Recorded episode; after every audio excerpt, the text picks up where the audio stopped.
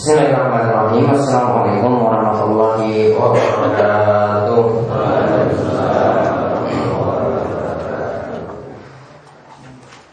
Innal hamdalillah nahmaduhu wa nasta'inuhu wa nastaghfiruh wa na'udzu billahi min shururi anfusina wa min sayyi'ati a'malina. May yahdihillahu fala mudilla lahu wa may yudlil fala hadiya lahu. Wa asyhadu an la ilaha illallah wahdahu la syarika lahu wa asyhadu anna Muhammadan abduhu wa rasuluh. Allahumma shalli ala nabiyyina wa sayyidina Muhammad wa ala alihi wa man tabi'ahum bi ihsan ila yaumil. Alhamdulillah, para jamaah sekalian yang beruntung selalu diberkahi dan dirahmati oleh Allah Subhanahu wa Ta'ala. Alhamdulillah, pada kesempatan pagi hari ini selepas sholat subuh kita diperjumpakan kembali oleh Allah untuk duduk di majelis ilmu untuk mempelajari bagian-bagian penting dalam agama ini, terutama bagaimana kita bisa menjalankan perintah dan menjauhi setiap larangan-larangan dari Allah Subhanahu wa Ta'ala. Dan di antara larangan Allah yaitu untuk menjauhi dosa besar. Di antara larangan Allah yaitu untuk menjauhi dosa besar. Sehingga pada kesempatan pagi hari ini kita akan mengkaji kembali kajian Al Kabair, yaitu mengenai dosa besar yang disusun oleh ulama besar kita, yaitu Imam Adz Dzahabi rahimahullah. Nanti akan kita bahas, kita bahas secara singkat dosa besar nomor enam, dan nanti akan kita singgung juga dosa besar nomor tujuh, yaitu dosa besar nomor enam halaman dua puluh lima di buku terjemahan, yaitu mengenai durhaka kepada kedua orang tua. Nomor tujuh, nomor itu yaitu dosa karena memakan riba. Dan kita lihat saja ya tentang durhaka kepada kedua orang tua. Jadi sebagaimana kata Imam Nawawi rahimahullah, yang dimaksud dengan durhaka kepada kedua orang tua itu adalah setiap perbuatan, ya, durhaka pada orang tua itu adalah setiap perbuatan yang menyakiti hati orang tua. Ya, setiap perbuatan yang menyakiti hati orang tua, baik jika itu membuat orang tua itu tersinggung, merasa tidak enak, merasa tersakiti, atau membuat orang tua itu menangis, atau yang lebih kecil daripada itu, misalnya sampai memukul orang tua, sampai menendang orang tua. Nah, ini jelas-jelas yang terakhir-terakhir ini termasuk perbuatan durhaka, atau dalam bahasa Arabnya Uququl Walidain. Kebalikannya adalah Birrul Walidain, yaitu berbakti pada orang tua. Berarti yang disebut berbakti pada orang tua, perbuatan sebaliknya, menyenangkan hati orang tua, mengasihi mereka, membantu mereka dalam penghidupan, dan seterusnya. Nah, nasihat ini ini berlaku untuk ya kita sebagai anak ataupun kita sebagai orang tua, biar kita menjelaskan kepada anak-anak kita bahwasanya sangat penting sekali berbakti kepada kedua orang tua selama diajak pada kebaikan. Namun kalau diperintahkan untuk berbuat maksiat, diperintahkan untuk berbuat kejelekan, tidak ada ketaatan. Misalnya orang tua memerintahkan anaknya nggak usah pakai jilbab saja, buka-buka aurat, tidak boleh ditaati. Misalnya dalam dia juga ingin mencari ridha orang tua, namun dengan menipu, namun dengan dengan menempuh jalan-jalan yang diharamkan, maka juga tidak boleh ditaati. Yang boleh ditaati tadi cuma dalam perkara-perkara kebaikan saja. Nah, kita lihat di sini pentingnya berbakti pada orang tua dan dosanya durhaka kepada orang tua diterangkan dalam beberapa ayat. Kita lihat beberapa ayat, lalu beberapa hadis nanti yang disampaikan oleh Imam Adz Dzahabi di sini. Misalnya dalam firman Allah Subhanahu wa taala surat yang pertama yang beliau bawakan surat Al Isra' ayat dua puluh tiga sampai dua puluh empat. Allah Subhanahu wa taala berfirman, wa qada rabbuka alla ta'budu illa iyyah wa bil walidaini ihsana imma yablughanna indakal kibara ahaduhuma aw kilahuma fala taqul lahumā uff wa la tanharhuma wa qul lahumā qawlan karīmā waqfid lahumā janāha dhulli minar rahmah, dan seterusnya. Nah, kita lihat di sini para jamaah, Imam Dzahabi membawakan firman Allah Subhanahu wa taala, dan Rabbmu, yaitu Allah telah memerintahkan kepadamu janganlah berbuat syirik. Jadi yang Allah Subhanahu wa taala larang pertama kali itu jangan sampai kita berbuat syirik. Yang namanya syirik itu adalah ja'lu syai'in minal ibadah li ghairillah, yaitu menjadikan satu ibadah ditujukan kepada selain Allah. Ini dosa yang menempati ranking pertama. Dan di sini Allah larang terlebih dahulu. Kemudian Allah perintahkan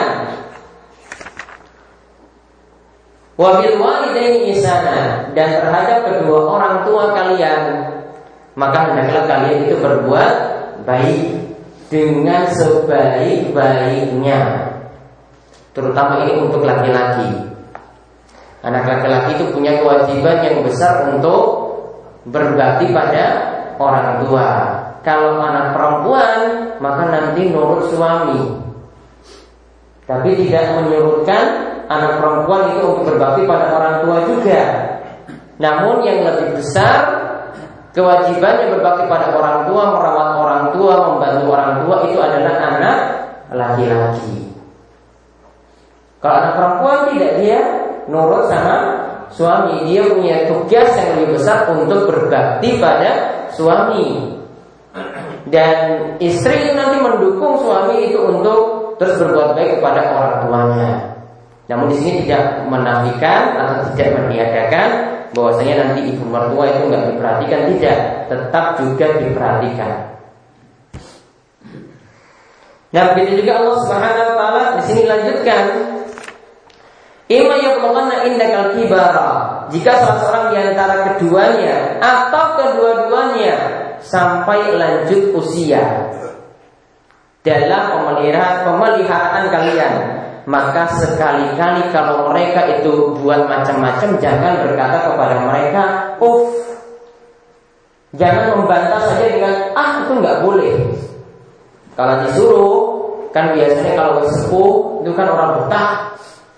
Ya biasanya uring-uring terus, uring-uringan terus, biasanya marah-marah terus. Kadang kita nggak betah, nggak kuat ketika disuruh misalnya. Tidak boleh di sini kata Allah Subhanahu wa taala katakan uff, katakan ah saja itu tidak dibolehkan. Wala tanharhuma, janganlah membentak keduanya, wa qul lahum qawlan karima. Kalau mereka sudah usia senja seperti itu tetap berkatalah kepada mereka dengan perkataan yang baik. Artinya tetap pelihara mereka. Jangan kalau sudah sepuh, sudah tua masukkan ke panti jompo. Ya kan? Ada yang sudah sepuh-sepuh, wis memang ini pelihara yang sudah sepuh seperti orang tuanya, dimasukkan di panti jompo, tidak ada perhatian. Ini kebanyakan orang-orang kaya seperti itu. Orang tuanya sudah nggak mau lagi dia rawat. Pipisnya, makannya, Akhirnya apa? Dimasukkan ke panti jompo. Kalau masukkan ke panti jompo, pahala untuk berbakti pada orang tua sudah tidak ada lagi. Dia mau dapat pahala seperti itu dari mana? Tidak akan dia dapat. Kemudian Allah katakan juga di sini, waqfid lahum janahal dhulli minar rahmah, dan ucapkanlah kepada mereka perkataan mulia dan rendahkanlah dirimu terhadap mereka berdua dengan penuh kasih sayang. Jadi kita tetap berbuat baik kepada kedua orang tua.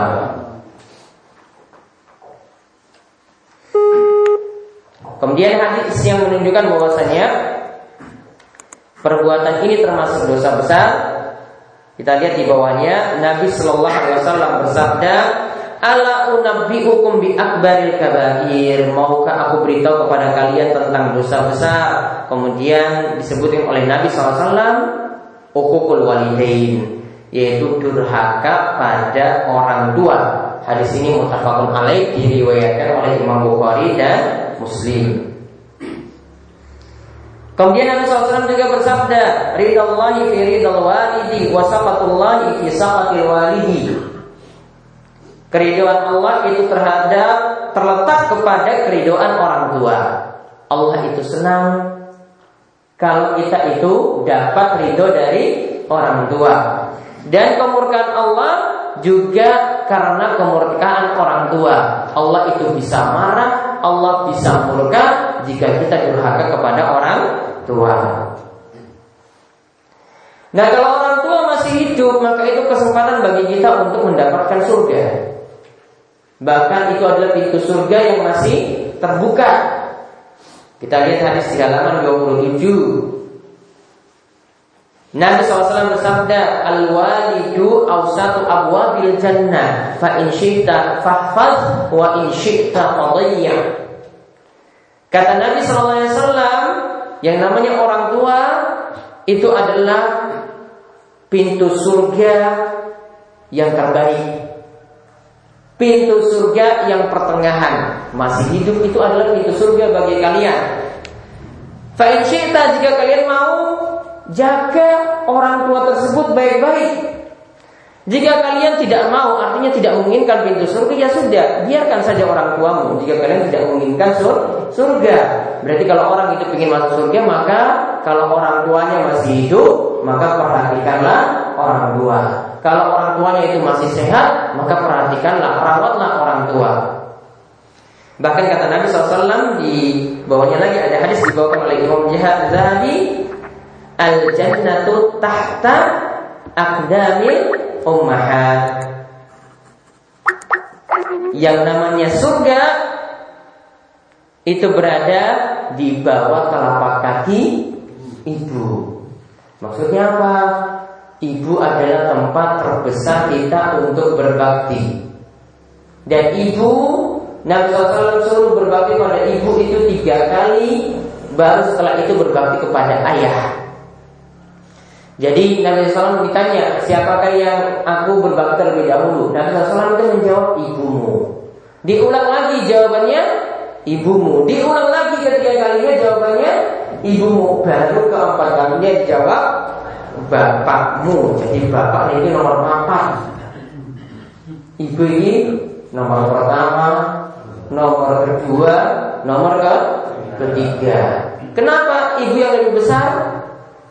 Karena ibu bebannya ketika kita itu dikandung dalam kandungan, ketika kita lahir sampai melihara, itu ibu yang punya beban yang paling besar. Ya, kalau bapak-bapak dikon ngomong, wae ngomong. Ya, namun kalau dikon nambah anak, ya semangat. Ya, makanya kenapa kalau ibu itu sampai tiga kali disuruh berbakti, bapak baru yang keempat. Maka jangan iri, ya tugas ini masing-masing. Jadi intinya di sini, dosa durhaka pada orang tua itu dosa yang paling besar. Dan ingat di sini Nabi shallallahu alaihi wasallam juga katakan, kita di samping kepada orang tua, setelah itu kepada sedulur-sedulur yang paling dekat. Di halaman dua puluh delapan disebutkan, Ummuka wa abaka wa ukhtaka wa akhaka wa adnaka wa adnaka. Berbaktilah atau berbuat baiklah kepada ibumu, ibu dulu. Lalu setelah itu bapakmu. Yang kedua, baru setelah itu saudara perempuanmu. Kalau dia belum nikah kan berarti jadi tanggungan kita. Saudara perempuanmu. Baru setelah itu saudara laki-lakimu. Baru setelah itu yang seterusnya ke bawah, ya, dan seterusnya. Jadi yang paling dekat dengan orang tua itu yang paling kita berbuat baik. Saudara lebih daripada paman, leh, ya, dan seterusnya. Masih lebih penting saudara. Baru nanti orang yang lebih dekat lagi, yang lebih dekat lagi. Ya, jangan kita pikirkan ini orang tua lagi susah, mikir tetangga yang jauh. Ini orang tua lagi butuh, mikir yang lebih jauh lagi. Harus perhatikan prioritas. Jadi kalau kita ingin membantu, ingin menolong, maka perhatikan orang tua dulu, perhatikan saudara dulu, sedulur-sedulur yang paling dekat itu lebih pantas diperhatikan daripada orang yang jauh. Nah, nanti tentang hadis-hadis yang lainnya kita akan lihat pada pertemuan berikutnya untuk berbakti pada orang tua. Nah, sekarang kita lihat dosa besar nomor tujuh, memakan riba. Karena ini dosa besar yang penting, yang laris manis di tengah-tengah kita.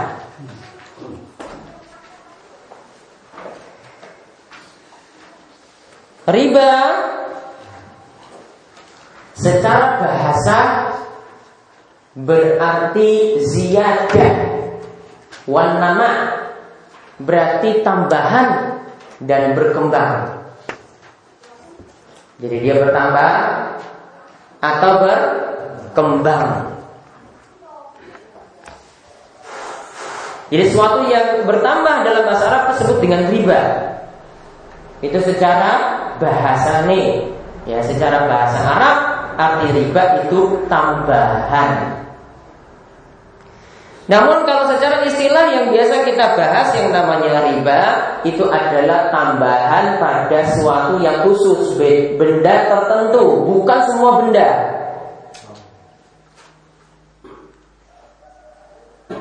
Dan untuk memahami hal ini maka kita harus memahami dua atau tiga macam riba. Ya, ada dua atau tiga macam riba.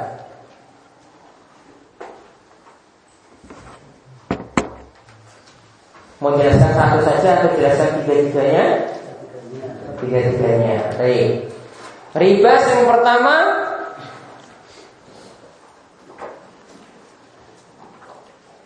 disebut dengan riba fadl. Disebut dengan riba fadl.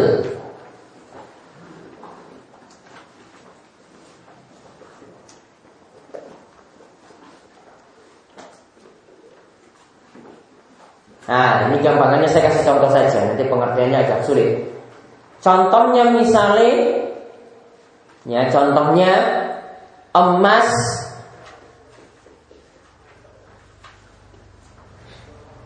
dua puluh empat karat satu gram ditukar dengan emas dua puluh karat. Lebih banyak atau lebih sedikit? Kalau ingin ditukar ya lebih banyak, ya dua puluh karat, taruhlah tiga gram. Emas dua puluh empat karat satu gram ditukar dengan emas dua puluh karat tiga gram. Kalau ditukar langsung, ya, ini kita contohnya nih, kalau ditukar langsung terdapat riba. Disebut dengan riba fadl.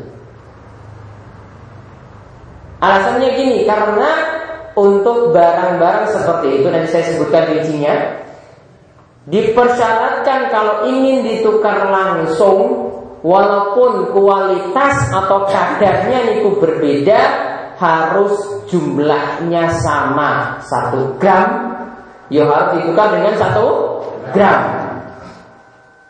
Ya, satu gram harus ditukar dengan satu gram. Maka dicatat barang-barang yang ikut aturan ini sekarang disebut dengan komoditi atau barang ribawi. Ada enam. Komoditi atau barang ribawi ada enam.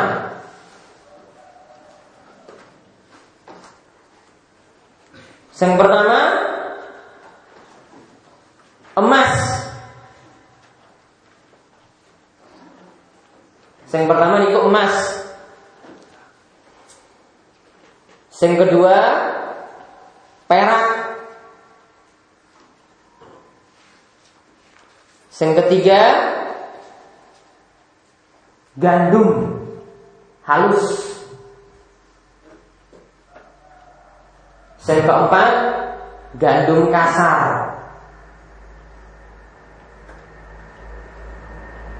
Yang kelima, kurma.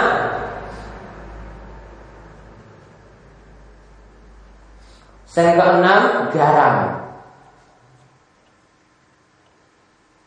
Coba diulang, nomor tunggal emas, nomor kali perak, nomor tiga gandum halus, nomor empat gandum kasar. Jadi cuma beda kasar kali halus ya. Pokoknya intinya sama-sama gandum. Nomor lima kurma, ya, kurma, ya. Kurma. Nomor enam garam, ya.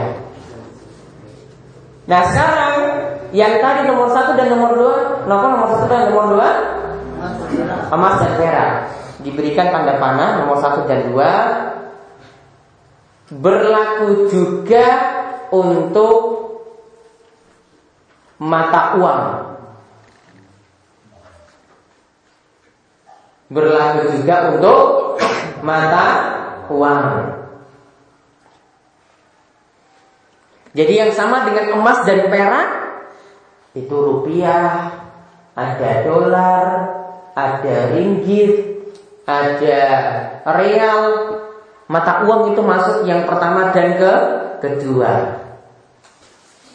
Kemudian nomor tiga, empat, lima, enam itu beri tanda panah semua makanan pokok yang bisa ditakar atau ditimbang.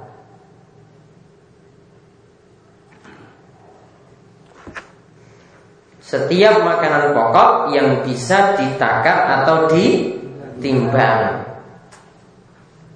Berarti termasuk dalamnya apa? Beras. Apa malih? Jagung. Telo, gaplek, telo ya, masuk. Nah, sekarang tulis di bawahnya aturannya untuk enam barang tadi. Perhatikan aturannya untuk enam barang tadi. Jika barangnya sejenis Jika barangnya sejenis, contoh emas dan emas. Contoh emas dan emas ditukar. Niki emas kali emas ditukar, maka harus terpenuhi dua syarat. Jika barangnya sejenis, contoh apa tadi? Emas dan emas. Maka harus terpenuhi dua syarat. Yang pertama harus tunai. Tunai maksudnya ada emas yang siji ditukar dengan emas yang siji lagi, langsung. Ya dan biyadin kata Nabi shallallahu alaihi wasallam. Ya dan biyadin ditukar. Ini kamu punya emas, saya punya emas ditukar langsung. Gak boleh ada satu yang telat. Kemudian yang kedua, syarat yang kedua, jumlahnya harus sama. Satu gram ditukar dengan satu gram.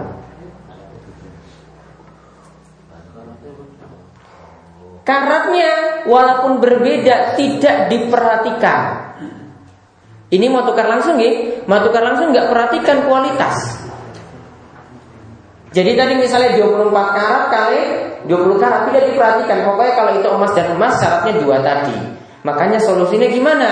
Solusinya ya mau tukar sing elek ditukar yang bagus, yang jelek dijual dulu. Dapat yang bagus dengan uang, beli yang baru. Gak boleh barter langsung. Gak boleh barter langsung. Sama nanti berlaku juga misalnya, ya rupiah seratus ribu ditukar kali duit pecah. Duit pecah seratus ribu, ya ditukar seribu ribu. Berapa lembar berarti? Seratus lembar. Ya kan? Syaratnya tadi juga kan rupiah, nggih? Sami ditukar dengan rupiah. Maka syaratnya ada dua, tunai. Kemudian harus apa? Jumlahnya sama. Tidak boleh seratus ribu ditukar dengan sembilan puluh sembilan ribu. Jika tidak sama, riba fadl. Jika tidak sama masuk riba fadl. Namun riba ini masih lebih ringan daripada nanti yang kedua. Ya, nanti lebih ringan daripada riba yang kedua. Nah, kemudian aturan lagi yang kedua lagi. Nah, ini aturan yang kedua. Ini masih pembahasan yang nomor sisi nih. Jika emas ini masih dalam satu kelompok ya, dengan perak kan masih dalam satu kelompok. Sama-sama apa? Jenisnya apa? Emas kali perak? Mata uang. Sama-sama mata uang. Kalau tadi gandum, kurma, garam, sama-sama apa? Makanan. Gak mesti makanan pokok juga, pokoknya itu makanan intinya ya. Itu pokoknya jenis makanan. Sama-sama makan, satu jenis. Nah jika satu jenis seperti ini, emas ditukar kali perak. Jadi tulis, jika emas ditukar perak atau emas ditukar rupiah, maka syaratnya cuma satu, harus tunai. Ada emas, ada uang. Ada emas, ada perak.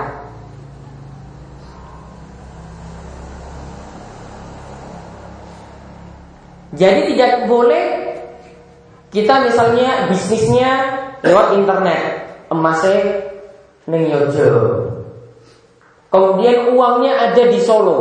Oh, saya mau beli emasmu, ya berapa? Sekian juta. Oh ya, baik. Ini emasnya, tunggu di sana emasnya ya. Ini saya transfer uangnya. Emasnya belum dia terima ketika itu tidak boleh. Syaratnya harus apa? Ada emas, ada uang. Syaratnya harus tunai. Ada barang, boleh langsung diambil.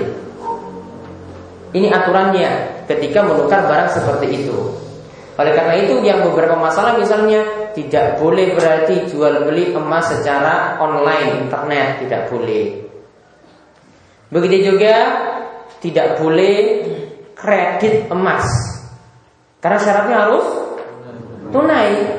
Ada emas, ada uangnya.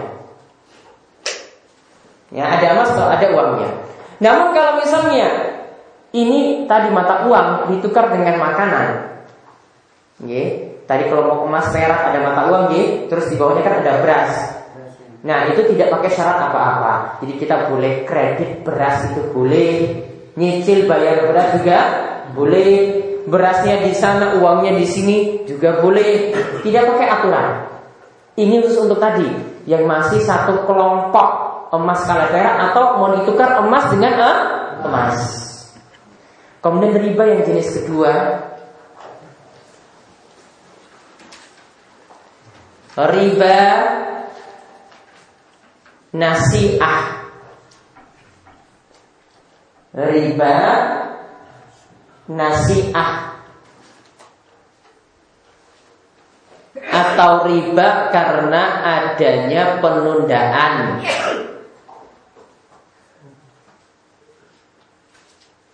Riba karena adanya penundaan. Dan para ulama ada yang memasukkan riba nomor tiga ke riba yang ini. Kita masukkan saja, yaitu termasuk juga di sini riba dalam utang piutang. Termasuk juga di sini riba dalam utang piutang.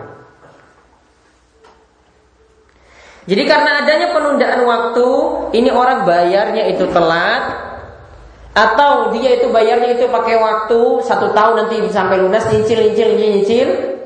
Ternyata ada tambahan, kompensasi dari diundurnya waktu, sebagai timbal balik dari diundurnya waktu.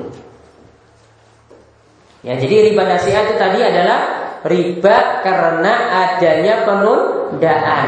Adanya penundaan ini membuat uangnya itu harus bertambah. Ya, uangnya itu harus bertambah, tidak boleh sama. Nah, ini aturan riba nasiah di sini. Maka ada kaidah yang perlu diingat, ini dicatat baik-baik kaidahnya. Ya, ini kita bahas ini tentang utang piutang biar jelas.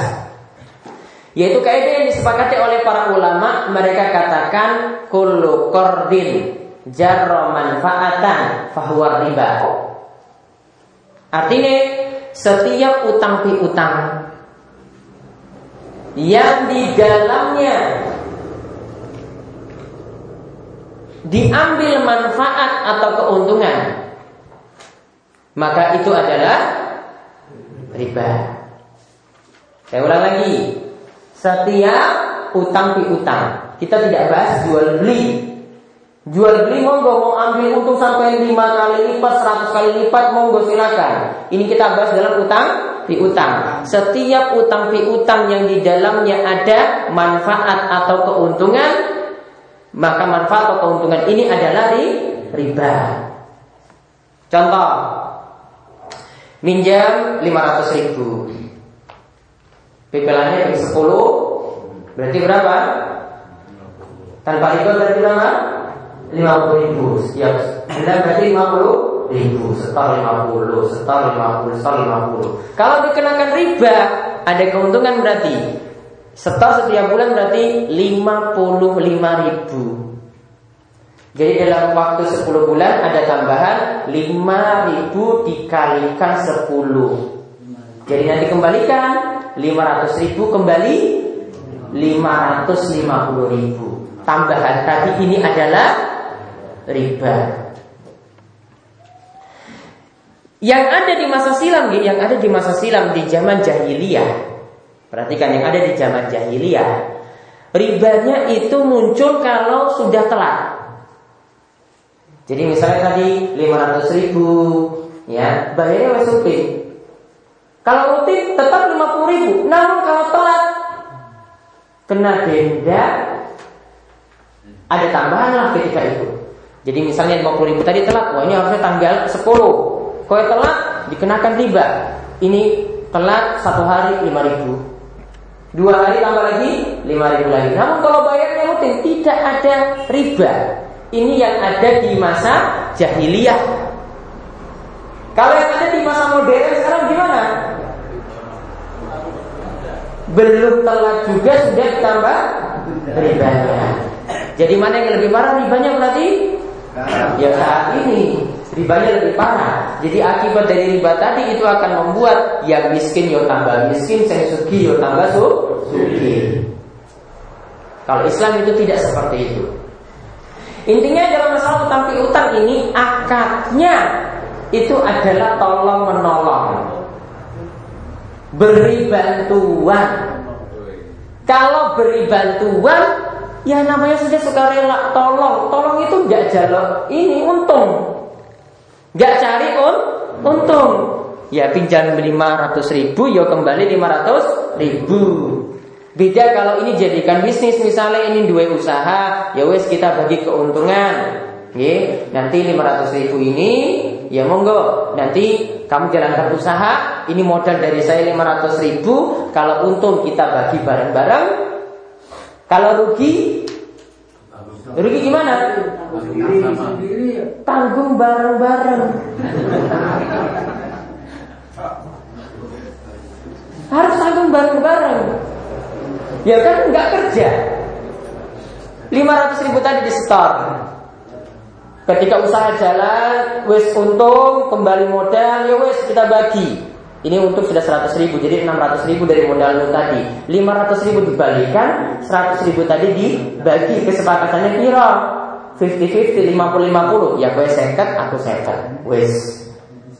Kalau rugi, kalau itu karena kesalahan dari yang melakukan usaha, berarti dia harus kembalikan. Namun kalau tiga, resikonya ya harus juga nanggung rugi bareng-bareng.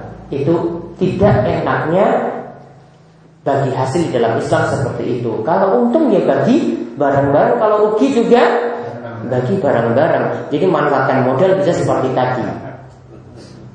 Atau tidak, kalau kita punya modal ya wes dipinjamkan. Take lima ratus ribu, kembali juga lima ratus ribu tanpa cari untung. Jadi bisa dengan peminjaman saja.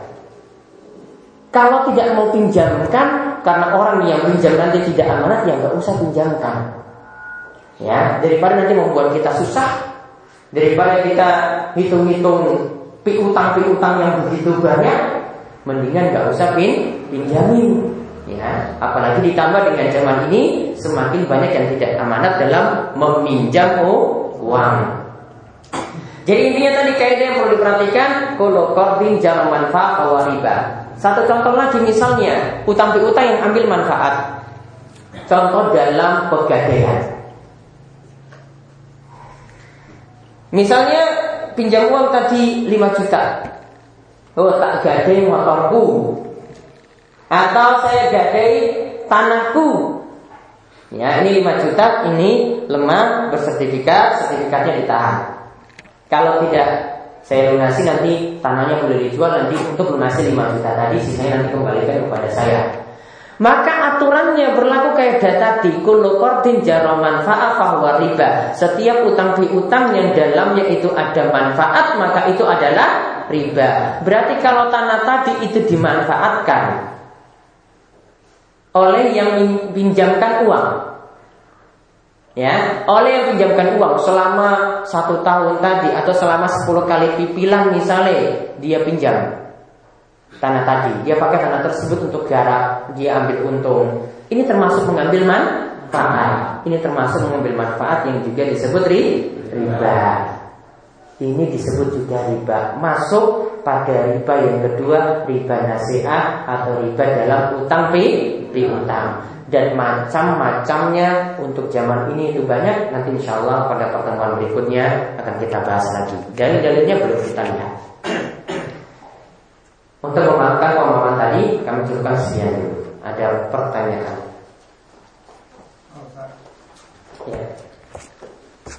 Berkaitan dengan berbakti pada orang tua, saya pernah di minta intinya kepada agama lain, Pak Ustaz, karena agama lain itu kan di masyarakat itu kalau ada orang yang meninggal itu kan dia apa tidak boleh memandiri, katanya tetangganya itu mengharamkan mayit gitu.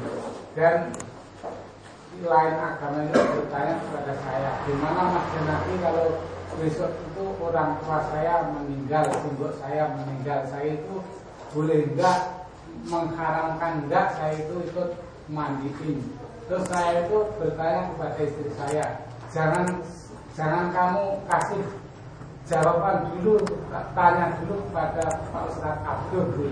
Saya itu mau bertanya gimana besok kalau orang tuanya orang Kristen itu anaknya ikut memandikan di waktu boe muslim, ya anaknya Kristen, Kristen, bolehkah anaknya ini memandikan memandikan jenazah orang tuanya? Tidak boleh, cuma dimandikan oleh saya muslim. Bahkan dia konsekuensinya itu banyak, bukan hanya tidak boleh memandikan, nanti sesok ya ini kalau ikut aturan Islam, ikut aturan Islam waris pun nggak dapat. Gak dapat harta waris. Harta waris syaratnya yang beri waris sama yang menerima satu agama. Kalau sudah berbeda, bapaknya yang mati non muslim, anaknya muslim, gak dapat waris. atau sebaliknya nggak dapat waris. Konsekuensinya banyak sekali itu. Bukan hanya masalah memandikan saja, itu masalah memandikan masih kecil. Yang lebih besar nanti kesalahan itu merembet sampai ke masalah-masalah lainnya. Yang paling besar masalahnya itu nanti warisnya. Nggak boleh. Mendoakan kalau sudah mati, non-muslim yang mendoakan. Ya dia mau berdoa ya silakan, dia doa juga tidak manfaat. Kita nggak larang gitu orang ganggu. Tapi kalau misalnya wongnya sing mati, terus kita doakan dia tidak boleh. Kalau dia mau doakan ya monggo silakan ya, kita juga tidak suruh dia berdoa untuk kita. Namun kalau dia yang mati terus kita doakan non muslim ini tidak boleh. Nggih, paham? Ada lagi? Ya paham. Tentang pemanfaatan dana riba. Ya. Dalam hal ini misalnya kaitannya dengan dimanfaatkan untuk kepentingan umum atau kepentingan sosial, misalnya sekolah. Ya. Terus kemudian misalnya untuk masjid, misalnya untuk kamar mandi atau wc. Ya. Pemanfaatan dana riba. Jadi ini dana riba ditumpuk-ditumpuk, ya. Dimanfaatkan itu seperti apa? Atau ini bisa jadi dana riba kita sendiri, ya. Ini pemanfaatannya seperti apa? Maka kata para ulama di sini berbeda pendapat untuk pemanfaatan tadi. Intinya kesimpulan pendapat yang ada, ribanya tidak boleh dimanfaatkan sendiri. Kemudian yang kedua, ribanya tadi tidak boleh untuk masjid. Meskipun seram. Nah, kalau untuk masih bagian dari masjid jangan, kecuali kalau untuk kamar mandi. Karena ini suatu yang fasilitas yang kotor gitu, itu masih boleh. Namun kalau untuk bagian masjid walaupun itu serambi nggak boleh. Cari dari dana yang halal. Masih boleh, jalannya masih boleh. Jalan misalnya unggah, gawe tangga masih boleh. Namun untuk bagian masjidnya jangan. Ini tidak terbatas pada fasilitas-fasilitas seperti tadi. Boleh juga disalurkan dana riba untuk fakir miskin. Misalnya ada yang terlilit utang, utangnya juga gara-gara riba, maka dilunasi lagi pakai uang riba yang tutup utangnya tadi. Ini sudah ribanya ditutup. Termasuk pokoknya itu atau hanya? Terserah kebijakan dari orang yang mau lunasi. Kalau dia biarkan pokoknya ribanya saja yang dia lunasi, ya sudah pokoknya kamu harus dilunasi sendiri, jangan telat lagi, kamu tanggung sendiri. Boleh. Jadi boleh untuk bantu fakir miskin.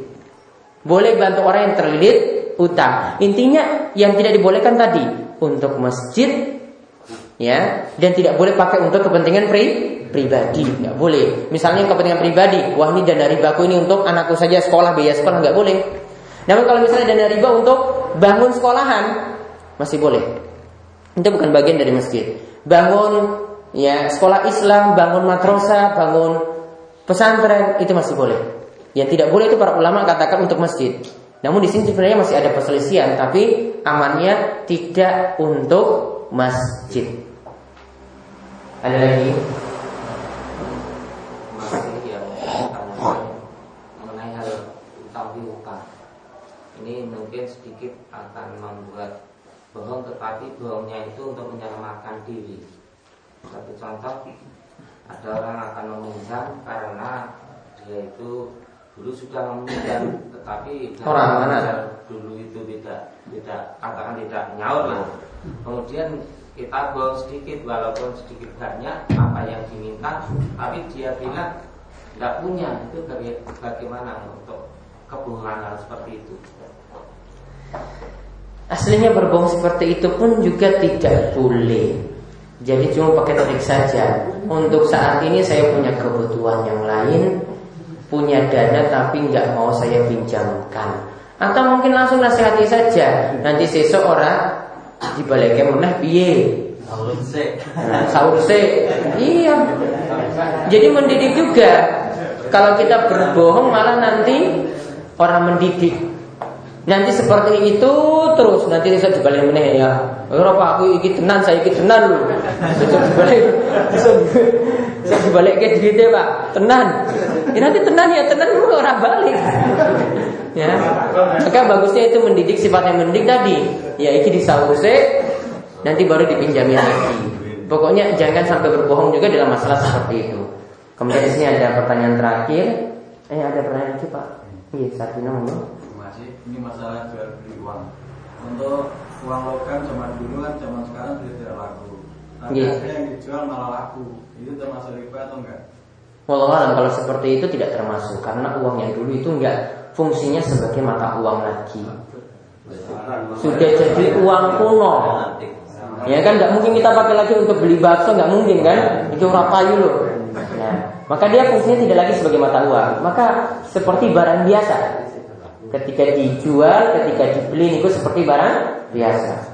Kemudian yang terakhir, waktu mana paling baik dalam sholat untuk mendoakan orang tua kita? Di sini ada pertanyaan dari pendengar Radio Mu'adz. Boleh kita mendoakan orang tua ketika sujud atau ketika tasawuf akhir sebelum salam, atau nanti setelah zikir, sesudah zikir setelah sholat, itu juga dibolehkan, atau antara azan dan iqamah. Kemudian eh, di sepertiga malam terakhir itu juga boleh digunakan untuk memperbanyak mendoakan orang tua, apalagi kalau sudah meninggal dunia. Nah, ini kemauan ada lagi. Saya mendoakan tadi. Saya pernah membaca dari hadis Rasulullah, berbanyaklah kamu berdoa di dalam waktu rukuk dan sujud. Apakah di sini juga e, waktu rukuk juga boleh e, berdoa tentang tentang orang tua juga?